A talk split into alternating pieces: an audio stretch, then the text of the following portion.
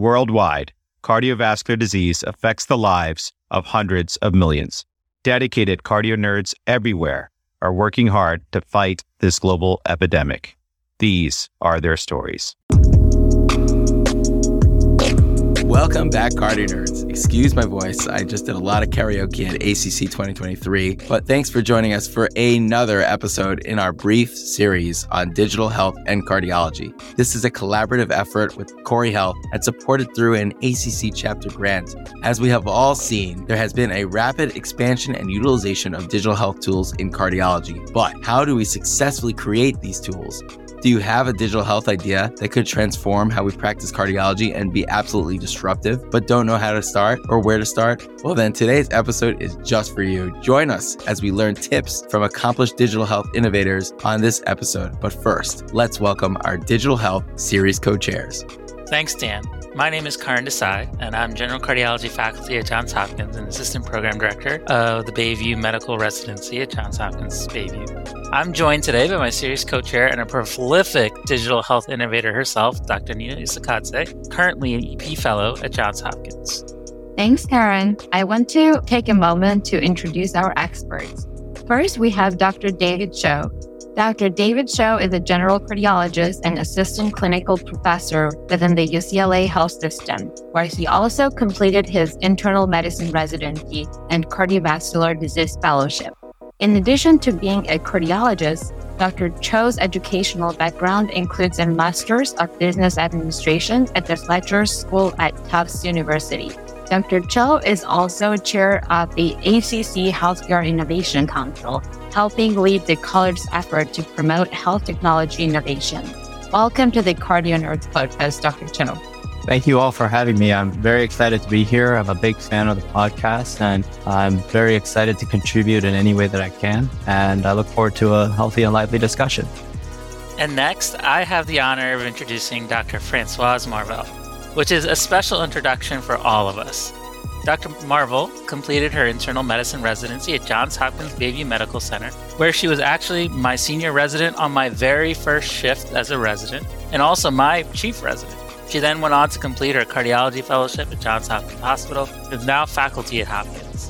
While in residency, Dr. Marvel co founded Corrie Health, which is a powerful patient centered platform that allows patients to take an active role in their cardiovascular health. Also, while in residency and fellowship, Dr. Marvel led the MiCORE trial that assessed the Corrie Health platform and its ability to prevent hospital readmissions after myocardial infarction. If you're not already getting the idea, Dr. Marvel is quite impressive.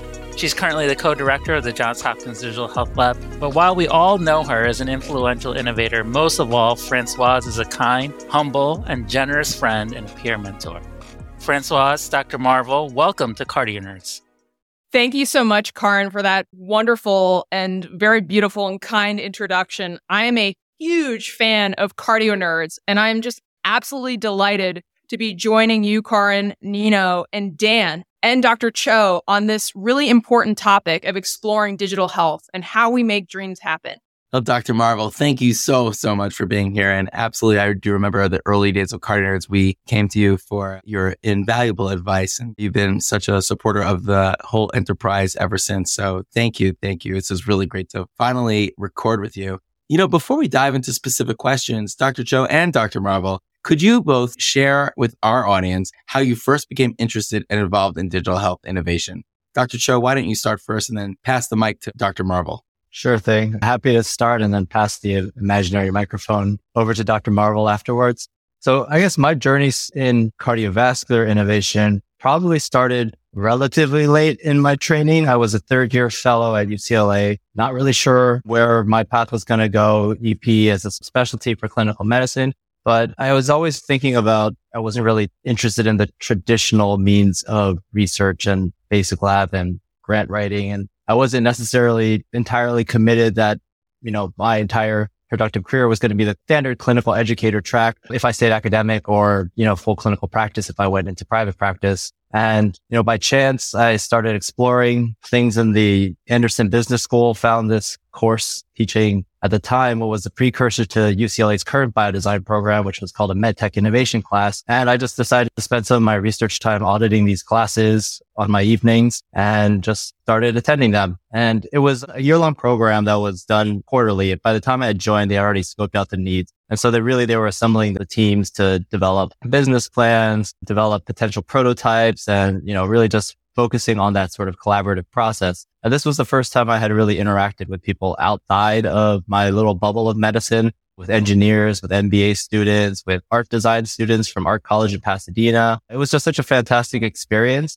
that I decided, Hey, I think I would want to do this as a potential career. I have no idea how or how I'm going to involve this or how I'm going to find time for this. But that was really the first time I really felt something clicked and something just felt right as soon as I started. So that's how I first became interested, how I started getting more involved in the digital health innovation, just to take a step back, I think innovation is a huge umbrella and digital health is also a huge umbrella term. And so for the listeners here, we'll be talking in one example of digital health with Dr. Marvel as she goes with her own experiences. But I just want to remind the audience and all the listeners here that, you know, innovation means different things to different people, as does digital health. And so whatever piques your interest and however it best fits with your interests or personality and what you want to do for a career, keep in mind that it's easy to do that and still stay true to yourself. I'll say the first big step I took in innovation was also by happen chance. I got the email saying council positions are open on the ACC. So I opened the email and I saw something about an innovation council. I saw who was starting it up, which was uh, Dr. John Rumsfeld, Maulik Majmudar, I believe Sanjeev Alani, all these people I had just started to learn about. And I just threw my hat in the ring and somehow got accepted. Maybe it was my personal statement. Maybe it was my references. I'm not sure, but you know, I think that was the biggest opportunity that I had because that just opened so many doors into meeting people who are doing really cool things. People who are a couple years ahead of me or similar in training, but were already working on really neat projects, but also career tracks in which I could learn from and one day hope to emulate. And as the years have gone on, you know, I've just been very involved in the committees, very involved in planning Future Hub, all these other events that we've been having was fortunate enough to become chair. And this all tied around the same time that these quality things opened up at UCLA. And so I feel like just staying true to that initial question was, you know, something seems off with how we give healthcare. That general theme has been pretty much carrying me at least in the first five years of my early career, which is now I'm getting some traction, I believe, in understanding the need, understanding the stakeholders and understanding some of the levers that need to be moved to actually implement change. So I know I've taken up a lot of time with that question, but I do think the start and the first couple of years is a very important part of the journey that I hope will resonate with some of the listeners. And with that, I'll pass it over to Dr. Marvel. What an incredible journey you've been through, Dr. Cho. And I really appreciate that you broaden that definition of what we're discussing today in terms of innovation, digital health, health tech. These are all really important topics within the larger vision and umbrella of trying to make change in healthcare using technologies or using different approaches. And, you know, I'm going to reflect on my journey because it's different in that it really has a personal note to it. And we all find our way to what our calling is in different ways. And I think I've always been really fascinated with how technology can be an equalizer. It can bring understanding. It can bring connectedness. It can help those who might not have a chance have a chance. And ever since I graduated from undergraduate, I started exploring personal digital assistants, delivering guidelines by using these newfangled technology tools, which are very outdated at this point. And it moved on from there in medical school. I created my first medical application on a smartphone as smartphones were becoming more popular and more accessible. I found that this was a really interesting avenue to engage clinicians and help to deliver care in a better and more innovative way. And ultimately, my pathway like I mentioned, became much more personal because unfortunately my father had been diagnosed with a rare cardiovascular disorder out of the blue. And all of a sudden I went from being a doctor and a family member to actually sitting at the bedside with my father who was cared for at Johns Hopkins Hospital where I was doing my training. It was at that moment that I realized what it was like to be a patient how challenging it is to engage and understand all the things that are being shared with us, utmost importance, but through just words and a lot of times difficult words. And that really sparked something inside of me that I thought, I'm going to take the experience and knowledge and curiosity and fascination in how these tools can impact patients. And I'm going to try to apply this to the types of patients that are most affected in the world. As we know, we're all training in cardiology here. We're all cardiologists. We're all cardio nerds this is affecting a lot of people. And that really began my journey where I had an opportunity to train and start to learn how to develop these tools, specifically smartphone applications geared towards engaging patients.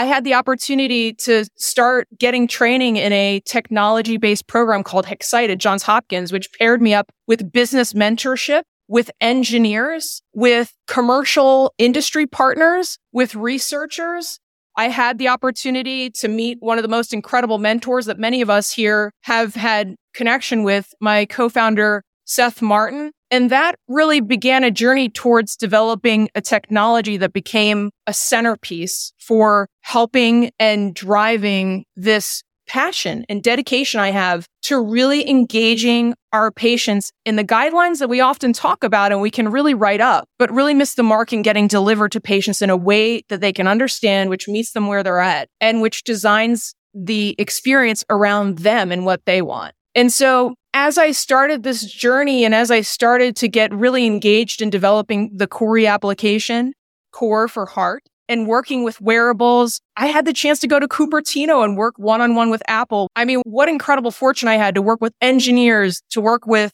senior attendings in cardiology that have experience in the space, to be hanging out in the same room where iTunes was created. It was where dreams came true. And that's why I mentioned that during the intros. These are the kinds of things you always want to have happen, but until they happen, you just really can't believe it. I hope on this call as you start to understand why we went into this, why we're looking to make big impact with health tech, digital health, innovation. We want to help you achieve those opportunities for yourself as well if that's something that you would like to do. So let me pass the mic over and thank you for listening to this podcast and being involved in this technology, digital health and innovation space. That was so wonderful to hear, Dr. Cho and Dr. Marvel. And, you know, Dr. Marvel, I've been fortunate to hear your story, your inspiration, and how you've turned it into action many times before. But I, each time I hear it, I'm just more and more inspired by what you've been able to do. So, for the both of you, as anyone that's conducted clinical research or developed an intervention knows, one of the toughest things to do is to come up with that initial question. So maybe I'll start with you, Dr. Cho, and then pass it over to Dr. Marvel. But what general tips would you have for innovators that are listening here today on conceptualizing a digital health solution? Sure. I'm happy to answer that in one sentence. I'm sure Dr. Marvel would agree. Find the need, not the technology. So many people in general in the world, wherever try to apply a technological solution and then find it to fit a problem. I cannot cannot stress enough how important finding an actual need is for that. How many pitch competitions I've listened to or been a part of where they go through all these pitches and first question the judges are thinking to themselves are, what's the question? What's the need? Where does this actually fit? And I think that should be any innovator's guiding North Star. Just find the need. That's probably 70% of where the effort should be in the initial stages, at least. I don't know if you agree, Dr. Marvel. I 110% agree with you, Dr. Cho. You need to understand where ultimately your solution is going to be making a difference. And one thing that I think is really critical, I mean, think about cardio nerds.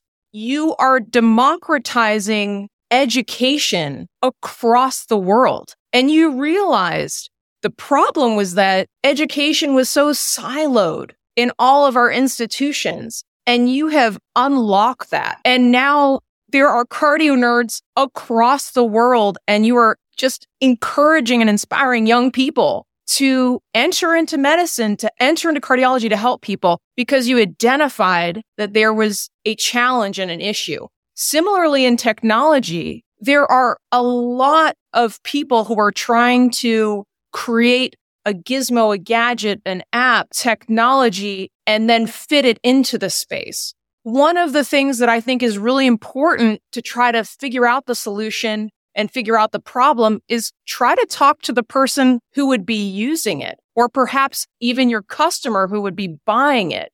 There are a lot of national programs. One example is I-Corps, which is a national program where you can have the opportunity to share your solution with end users and potential customers and really see, are you in the process of creating something, investing your time, your energy, your talent and devoting it to creating this incredible product or solution or idea, but there's no end user for it, or it's not designed in a way that would be helpful. And I'll highlight Nino here because she does incredible work in human centered design. And that is a crucial part of figuring out if you're addressing the problem and then is the problem addressed in a way that an end user is going to use it. So I think these are some of the key parts that you need to be mindful of. And since Dr. Cho answered this right off the bat, I'm going to expand to one more point. And I think that once you have that problem established, you need to create the simplest version of what you want to do first and get that out there and really test the theory. Is that achieving the solution and the objectives that you had intended when you first created it? Something called the minimal viable product or MVP. That's an important part of this. The problem identification is the end user going to actually use it or is the customer going to want to buy it? And once you get to the creation stage, keep it simple and test that theory before you go to making it more enhanced and scaling. Dr. Marvel, could I just add one thing? I think that was such a fantastic overview that you've given about things to consider as you go along the innovation journey. Healthcare, as we all know, is super complicated. There's a lot of stakeholders everywhere. And so as you're discovering the needs, talking to people, patients, providers, I would also encourage listeners here to talk to payers if they have access to talk to different payers, employers who have sort of risk sharing plans. What are the costs or the problems that they're facing? What are hospitals facing? What is everybody facing in this weird, complex interactive organism of healthcare that we have. And I think it'll really give a lot of insight into what the problem is and for whom. And that will also steer a lot of solution development because each different stakeholder may have a potentially different solution needed. And I can also not stress enough talk to, you know, angel investors, investors, whomever, because I can't tell you how many people are also saying, Oh, what a great clinical idea. But then they take it outside the little clinical arena and talk to non-clinicians and there's a lot of pushback. And I feel as clinicians, there's a lot of, well, why don't they get it? And maybe it's them, maybe it's not me, but I would encourage the listeners to also look in and keep an open mind because, you know, they may be telling you something that you have a blind spot to, or you're just not necessarily well versed in. So the more you can talk to people, the more notes you can take, the more you can synthesize all these different observations, then you can, I believe, really start to drill down into where the biggest pain points are for creating this solution if you already have a solution in mind, you know, it's a great way, as Dr. Marvel mentioned, to pressure cook that by bringing it out there, the MVP, testing it, iterating, you know, the old plan, do, check, act process, I think is so applicable for this. And, you know, I think as Silicon Valley has been sort of mocked in recent years for trying to say they can move fast and break things in healthcare and finding that that's not the case. It so too that will be the case for any innovators or future innovators listening to this podcast as well. Thank you very much, Dr. Cho and Dr. Marvel. This was incredibly helpful, hopefully for our listeners. And thanks for highlighting the importance of including key stakeholders in the process of development of the interventions as we are thinking about creating solutions to meet the needs of the end users. I also want to kind of expand on human centered design. And Dr. Marvel, I know we have kind of worked in this space together. What are your thoughts on how can we include diverse patients, their family members and clinicians in this process? And what do you think this adds to the process? And how can this help to design interventions to promote health equity? I might start first with that because I've had the incredible pleasure of working with you, Nino. You are a expert on the topic. And I would say what you do first is whoever is enjoying this podcast currently, you can go to PubMed and search for Nino's iDesign paper and learn more about the design process through an expert who's really asking me questions. So I'm quite humbled. But, you know, really, Nino, learning from you on this, I'm picking up highlights from a chapter in your book. This is actually what I honed in on in the beginning. The beauty and the promise of digital health is that it can reach the masses. It is not kept within brick and mortar. It is not available only if you can afford parking. It is available to anyone who can get their hands on technology and who is eager to learn and experience it. And therefore, we do not want to make the same mistake that we've done in clinical trials historically, where we've unfortunately only included a certain phenotype. We want to work on reaching out to the community. And as we discussed, Dan, you, I, Dr. Martin, and we were lucky to have Dr. LaPrincess Brewer joining us. We talked about bridging that digital divide by inclusion of our underserved, underrepresented minority community members, more women, more of the people who oftentimes aren't getting the opportunity to be involved in the development of other therapeutics. And I think the way we get started with that is by the way that you modeled creating a human design program within our American Heart Association Health Tech Innovation Network here at Johns Hopkins, where you created incredible opportunities of a focused approach to making sure that you brought in the right diversity within the patients you were bringing in for focus groups. So you intentionally made sure that there was the right ratio and the right diversity within the people you are bringing in to review the technology. And that is commendable. And that is the future. I am delighted, Nino, that you're in this space with all of us and that you're carrying out that vision in real time right now and in the future. So I'm just lucky to be working with you.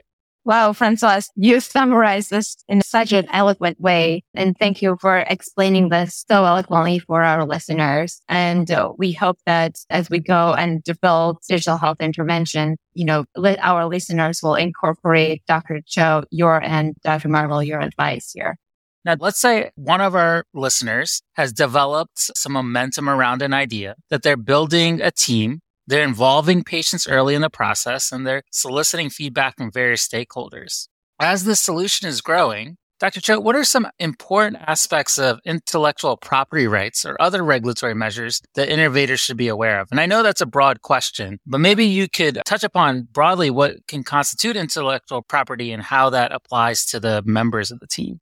Certainly for all the listeners here, not an IP expert, but I am very familiar with some of the resources that they can learn from, but also some tidbits to keep in mind. I think the general rule of thumb is if it's a product that's different than software, not saying that software can't be necessarily patented. In general, I would say there are some of the larger digital health companies that you may be seeing out there may not necessarily have a strong IP portfolio off the bat. A lot of that may develop as they develop more users on their platform, gain more data, and are able to make more sophisticated, potentially proprietary solutions that are potentially patentable. There's a whole world out there of something called trade secrets as well, which is some of the largest tech companies use that as part of their IP strategy in which, you know, that's their trade secret, their secret sauce you don't know what I have and nor will I tell you and it will be up to you to try to replicate or reverse engineer that, which is not necessarily falling under a general patent rule. I will say that earlier that people can involve different stakeholders in terms of the IP regulatory space, that would be my recommendation is to start early. And there are different programs and resources out there.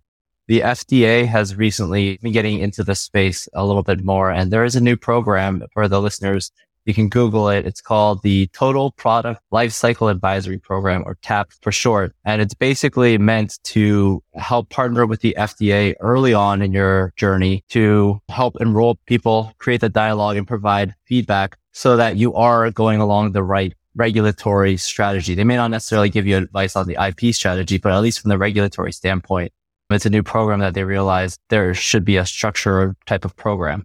Now, for a lot of the innovators out there as well, I know Dr. Marvel mentioned the I-Corps program. There are governmental programs. The NHLBI, SBIR application comes to mind as one of those. And those programs offer sort of areas of non-dilutive seed or earlier stage funding in the millions of dollars, depending on what stage you're at. But that also gives you a wide access, I suppose, into their network of advisors who have deep experience in this field They've worked with us extensively at the ACC and they've hosted different panels. And it's really a great resource because they have experts in IP regulatory strategy, fundraising, clinical trial design, all these wonderful tools that are available. And it's one of the reasons why we got so excited to do this partnership for the ACC innovation section with the Future Hub and all these other things that we do is that it was such a great resource, but not a lot of people knew about it. So if that somewhat answers the question, at least it may help the listeners be aware of certain programs that are available for them to explore the regulatory and the IP landscape. But always those lectures are really good. And there's a lot of good basics, I would say, one-on-one stuff out there on the internet. YouTube is still a great resource as are really just talking to your technology development centers. If you are at a academic system, there's a whole bunch of stuff with translational departments or every university has one tech transfer who can also get that process started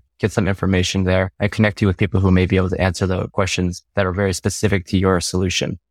Yeah, that was really well stated, Dr. Cho. And I don't have too much more to add. I will just mention from my own experience, I did the Hexcite program that was offered through Johns Hopkins, which focused on being essentially like a mini version of like the Y Combinator program. These large programs that really take startups in and you kind of churn through regulatory, all the legal pieces, copyright, trademark. Can your algorithm be patented? Should your strategy go to market? It's all new to us. We're cardiologists, right? But it's a language and a skill set that you can learn. And just like you learned how to do coronary angiographies, and I'm speaking specifically to Dan here, you know, our Nino's in the EP lab or Karan's there doing echoes. David seeing patients and doing wonderful job taking care of hearts. At the end of the day, it's a skill set. It's a different language. And there are parts of it that you need to get fluent and proficient in so that you can protect your very valuable IP and learn what it means to have a conversation that is going to require a non-disclosure agreement or NDA. Learning about how to make sure that you're filing the right paperwork to help protect that, whether that's an invention disclosure form at your university, or perhaps you decide to create your invention outside of the university space. So these are all things that can be explored. And like Dr. Cho mentioned, if you're tuning in and you're an academic setting, there are commercial mentorship programs through JHTV. You might also be at a setting that has these opportunities to do accelerators or boot camps that can help you get up to speed with these. So be curious, get hungry, check it out. You can do it. I was a total novice and I figured out how to start a company. You can do it too. Thank you, Dr. Cho and Marvel, for sharing this absolutely useful information, critical steps for innovators across the board. From both of your experience, what are some common pitfalls that digital health innovators should avoid? You may speak from your experience or want to share kind of some general concept in this area. Dr. Cho, we can start with you common pitfalls. I mean, we mentioned earlier, don't create a solution and then find a need is probably number one, number two, number three. I think the other thing is to not consider once you are far along enough involving the FDA early. I know they have their TAP program. They had a different program early. They do give a lot of feedback early on and they would be able to save a lot of time and a lot of the common mistakes and so when the FDA is even telling you engage us early, we want to be part of the process so that we can be more efficient with both of our times. I would say listen to the FDA and involve them early. I think the other common pitfall, which I mentioned a little bit earlier, was not stress testing the idea outside of its own silo. So, for example, I went through the UCLA biodesign program as faculty. I was a little bit more involved than just like an accelerator. I got a special program to be able to do it for a year, which was a fantastic opportunity. And I would highlight that to the listeners. Time is your biggest asset. So, you know, that could be a pitfall. Time management. Don't try to do too much and you have to be realistic with the time limitations that you have not everyone needs to take a whole year off to necessarily do all this kind of stuff. But I will say you do need time and you do need to find ways to make time if it's not during your day hours, whether it's the nights and the weekends, which gets harder the older you get. Time management is a critical skill if you are really trying to innovate in this space. But I will say having gone through that program, really bringing these ideas and these needs outward to business people in healthcare, healthcare leaders, payers, and having them essentially tear it to shreds. And then you go back and you rework it and then they tear it to shreds, maybe a little bit less this time. Having that continued feedback, yet also finding the way to be able to trust your gut. Because if you ask like 10 people 10 different things, you'll get 10 different answers and you may not necessarily have that. But really trying to be wise about how to incorporate the feedback while staying true to your vision, I think is another pitfall that the listeners can hopefully avoid. I think that sometimes there's also paralysis by analysis where, as Dr. Marvel mentioned, just pick something, iterate it, take it out there. If it doesn't work, bring it back. Experience is your best teacher. And so if you aren't going to put yourself or your product or your solution out there to test it, it's going to be stagnant and it's probably not going to develop as fast as you'd like it. Such wisdom from Dr. Cho. It's so hard to follow, but I'll try. You know, I think this is a really great question because a lot of times we have this really sort of romanticized view of startups and cool company and tech is so hot. This stuff is great. It's at the end of the day incredible, super impactful, but you have to make sure that you are fully committed and fully dedicated. So the pitfall that I want to emphasize here, the people that you engage on your team, think about the cardio nerds. You guys are all stars. It's an incredible group of people who you love spending time with. We're here tonight hanging out. You guys are incredible. You've created an incredible product solution that is scaling across the world and you work together in a really committed and in a fully trustworthy and you guys deliver and execute. And that is what you need. A pitfall is if you decide you're going to take a journey with someone that you're not 100% sure is going to have that level of craftsmanship with what you're creating, with knowledge, with resilience, with persistence, because as you start the journey and you get tested, which you will, thousands more fails than wins on this journey you need to know that who's next to you will stand by you, will help to pick you up when you're feeling a little challenged, get it to the finish line. And I couldn't be more grateful for my co-founders and team and, you know, Nino incredibly. I mean, what she's done with Corrie Health and all the things that we're doing, just another incredible talent I'm so grateful for every day.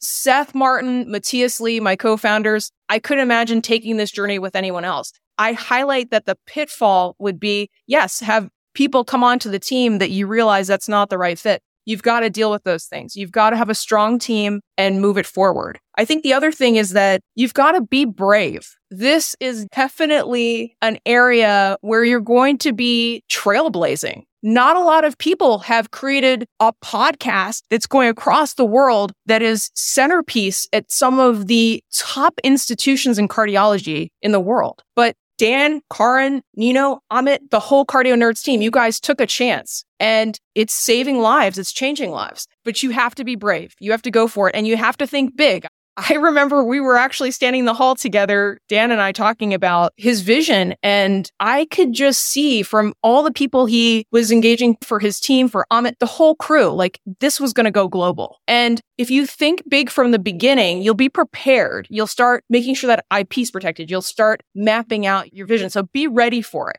Otherwise, you might be surprised with challenges that come your way because operationally you might not have been ready for it. Maybe I'll add one last thing just because I think that we're cardiologists, we're within professional societies, but those professional societies have incredible opportunities for commercialization, innovation, and supporting us. ACC innovation, making sure that there's opportunities for entrepreneurialism. AHA also has incredible health tech and innovation potential. So just stay connected with those opportunities and continue to grow.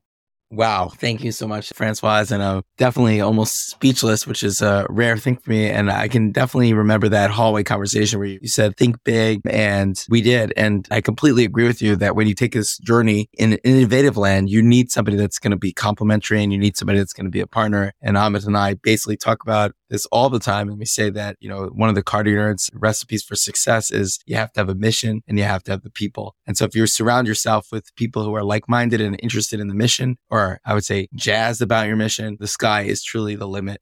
You know, as physician innovators, we're simultaneously excited about innovation and design, research into the clinical applications, the hope of improving real clinical outcomes, and possibly remuneration for the effort invested in establishing meaningful solutions. There is certainly a degree of altruism in aiming for greater good and going through training. And sometimes it's easy to undervalue personal finances. but we must also be practical and smart. So how does one work towards a model that provides fair monetary support for effort spent? And is there any potential conflicts of interest if one is directly involved with investigating a product or a solution that may bring financial gain? Absolutely. This is an important question because there's a lot of opportunity to financially benefit from some of these life changing, even life saving tools that we're developing within digital health. I think that we have to acknowledge that digital health and health technology exists in a sphere that includes industry, that includes consumer interest, that includes commercialization and fast paced development. And if we want to be a part of developing these tools, of testing these tools, of inventing these tools for our patients, we need to be comfortable with the fact that there is going to be a level of conflict of interest between those things that we have financial interest in, whether we invented it, for example, with Corrie Health, I am an inventor. I am a co-founder. I am also involved in research, but I very early on was able to share my conflict of interest with the Johns Hopkins team and legal team so that I can comfortably participate in different activities, but not be consenting patients or making sure that any publications or presentations I do are clearly transparent around some of the financial gain that I could get from some of this work. If we want to make a difference in digital health, health tech, and innovation, we must become comfortable in this space. It's just as though you created a molecule that turns into a medication that's shown to help reduce coronary artery disease and plaque development and ultimately save patients from heart attacks. We are now creating tools that have that same impact. It's no different than being connected with the same level of work and effort and innovation and talent and creativity that is done on a bench in a lab with petri dishes with cells. Here we're working with different types of materials, but with ultimately the same goal for gain. Improve our patients' lives, help our patients survive, help our patients live healthier and longer lives. We are all here because we want to help patients. I don't think that any of us have the intention of becoming billionaires because we're taking care of patients. We're coming up with ways to improve education. We're delivering frontline care. So I think as long as we're open, we keep these conversations transparent and we make sure that everyone, our patients, our colleagues, industry, commercial, our academic employers, everyone knows what we're doing, where our interests are. And at the end of the day, what matters most to us. And that's definitely helping the patient. That was well said and wonderfully said, rather. And now I get to know what it's like to go second and to follow, where it's hard to add on to that. I think for me and several colleagues that I've met in this sort of innovation journey, I'm realizing that, as I said earlier, innovation means so much to many different people. And I think for the listeners here, examining what kind of role you would like to have in whatever product or solution that you are either generating or testing, really thinking about what's your role? Am I the founder of this? Am I an external company that I've created from this? Am I just an advisor for one of these companies? Am I trying to be a principal investigator for these companies? I think that because it's such a nebulous term of what innovation means to everyone and everyone has different career paths, not even career paths, but even chapters within their own career journeys really sort of thinking about what kind of role you'd like to play and at which touch point may help sort of sort out this question about balancing altruism with remuneration. Like, for example, I think one of my mentors early on used the term, you know, I'm interested in cool things and digital health applications being studied into patients and how they affect outcomes, which is really more of like a, as he called it, podiums and papers career track, where it wasn't so much about the remuneration. It was about the research, about the career, about the joy that he developed from that. And as his seniority grew and his experience grew and his traction grew, he mentioned that he wanted to switch to a different track, a product development track, and then being more external looking in. So I think keeping out where you are in this ecosystem and what you want to get out of each stage is very important for the listeners here to really just look inward and reflect upon where they feel they're at their stage and where they can best utilize their time and talents. I think one of the other things is academic systems and maybe large healthcare systems have also run into when trying to partner with these other companies. And this kind of call is more of an indirect remuneration, but for any IP that's generated using this partnership model, if you are sort of an investigator, there are thorny questions that will come up with, well, if you generate IP using our patient data, who gets what? Do we own it? Do we take a state? Like what happens? And so that can be very tricky. And lastly, just to touch on the conflict of interest, it is a tricky thing when you are a founder of a company and trying to test out ideas within the research internally kudos to Dr. Marvel for one, disclosing early, being transparent, not just internally, but on the publications, outward facing as well. I know from personal experience, at least not just with myself, but with other colleagues that there have been some thorny issues that come up in IRB with faculty who are either advisors or founders of some startup or external company. And trying to bring it in internally. They've been excluded from serving as principal investigators or study members within the study itself. So it's almost like you have to create this idea, create this product and be like, Hey, I want to bring this in and test it. Or you're an advisor for a company. I want to test it, but rightfully so. Then you have to let that go to be tested internally with your colleagues, your trusted coworkers to try to remove as much of your own personal bias to wish to see it succeed. Because I don't think there's any way you can untether wanting to see something that you believe in so strongly to succeed. So a lot of barriers, a lot of thoughts about, you know, conflicts of interest and where you fall into this giant food chain. But hopefully what I just explained may help some of the listeners who may find themselves stuck in the middle of some potentially thorny situations. Well, thank you, Dr. Marvel and Dr. Cho for sharing this incredible insights regarding managing the IP rights and conflict of interest. And overall, this has been an amazing discussion, almost like a crash course combining medicine, business, and engineering. As we are close to the finish line for the recording today, what final advice would you give future digital health innovators listening to the episode today? I know you already gave a lot of great advice, maybe just in few words to summarize.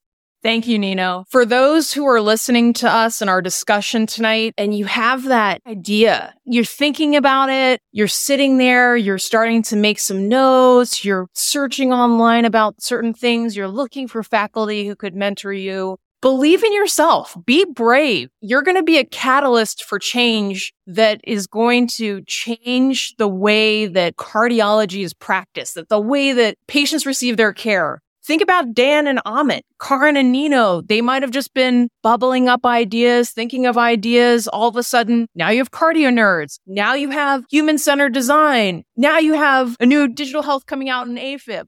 My point is that we're doing this at early stages in our training, in our careers, because we're so curious. We're so fascinated. We're so eager to help make a change in our patients' lives. Maybe you see those guidelines out there and you're thinking to yourself, I just want to get that in action faster. And I have an idea. Well, when you listen to this, I hope that you sit down and you tell yourself, I'm going to go for it because we know you can. Those are very wise words, Dr. Marvel. I will just follow that up with one of my favorite quotes, which I just learned from Jalen Hurts, my Philadelphia Eagles quarterback. But I love the quote. He says, I had a purpose before anyone had an opinion. And so I feel that's true for anyone who really wants something and is true to their North Star, true to their purpose, which is, you know, I want to do this. I believe I can do this and I'm going to do this. You're going to fail. You're going to have setbacks. Everyone's had setbacks. Even now, like as you get older, I don't think those will never go away. But the ability to deal with them, learn from them and grow from them only gets easier as you get older. What gets harder when you're older is time or available time. I'm speaking as a parent of two young children. You know, for the cardio nerds audience out there, you know, everyone here started early in their fellowship. Not saying that if you finish fellowship in your practical position that you're too late to the game, but there is definitely an advantage to starting early, exploring early. And when you're a trainee, you can ask as many questions as you want and people will say, you know, take advantage of that altruism. I'm a trainee. I just want to know because once you become older, then it comes a little bit different and time is not necessarily on your side in terms of access to individuals. I feel that so much of what I was able to learn early in the journey was just me saying, Hey, I'm a fellow interested in this and I want to talk and I want to pick your brain. I want to learn from you. And the openness and receptiveness of that was just so eye opening to me. I don't know how to describe it. It was just shocking to me how willing people were to take their precious time to talk to me, this guy who's, you know, just, I'm interested in this. And they would talk to me and they give me advice and then they would connect me with another person. What are you interested in? They'd offer mentorship and we just kept in touch. And I really feel that for the innovators, just the early bird gets the worm and don't be afraid to ask questions and don't be afraid to face setbacks. It's all part of the process and everyone goes through it you both mentioned, and I think this will help hopefully our listeners. I remember initially when I was thinking, you know, in the early days for DHI for AFib, you know, I was told that it's not possible, like, you know, we're not Silicon Valley, etc. And I was like outside Balducci's and Francoise was like, don't listen to anybody. Yeah. I, I totally remember that, Nino. So yeah, it's great that both of you highlighted that, you know, persistence and perseverance is so important. You know, this episode, I don't know how you can walk away not being inspired. And I feel like Dr. Marvel and Dr. Cho should go around the country just inspiring not only digital health innovators, but I wonder if I just played Dr. Marvel and Dr. Cho saying, don't worry about setbacks, be brave, be inspired, I probably would work out much stronger at the gym as well. So, in all seriousness, you know, there were so many pearls in this episode. And I walked away with one major take home point is that have a mission and commit to it. So for all the cardio nerds that were listening today, so many pearls here. Hopefully you'll take another listen just to process all of them. Just want to take one final moment to thank Dr. Marvel and Dr. Cho for joining us today. Thank you, Karan, Nino, and Dan for having us. And it's, as always, a pleasure, Dr. Cho, to be collaborating with you in the innovation, digital health, and health tech space. Thanks so much. Thank you so much, everyone. The innovation community is growing, but it is still a small community. Thanks for tuning in to another Cardio Nerds episode. The audio editing for this episode was performed by me, Shivani Reddy. I'm an intern in the Cardio Nerds Academy House Einthoven and a fourth year medical student at Western Michigan University School of Medicine. I invite you to check out the episode page for show notes and references. If you found this episode informative, please consider subscribing to Cardio Nerds on your favorite podcast platform and leaving us a review. It helps us spread the word and further our goal to democratize cardiovascular education. Finally, this podcast is not meant to be used for medical advice. The views expressed on our show and site do not reflect the opinions or policies of our employers. All Cardio Nerds content is planned, produced, and reviewed solely by Cardio Nerds. Stay tuned for more engaging conversations and explorations in our upcoming episodes. And now, it's time to make like an S2 and split.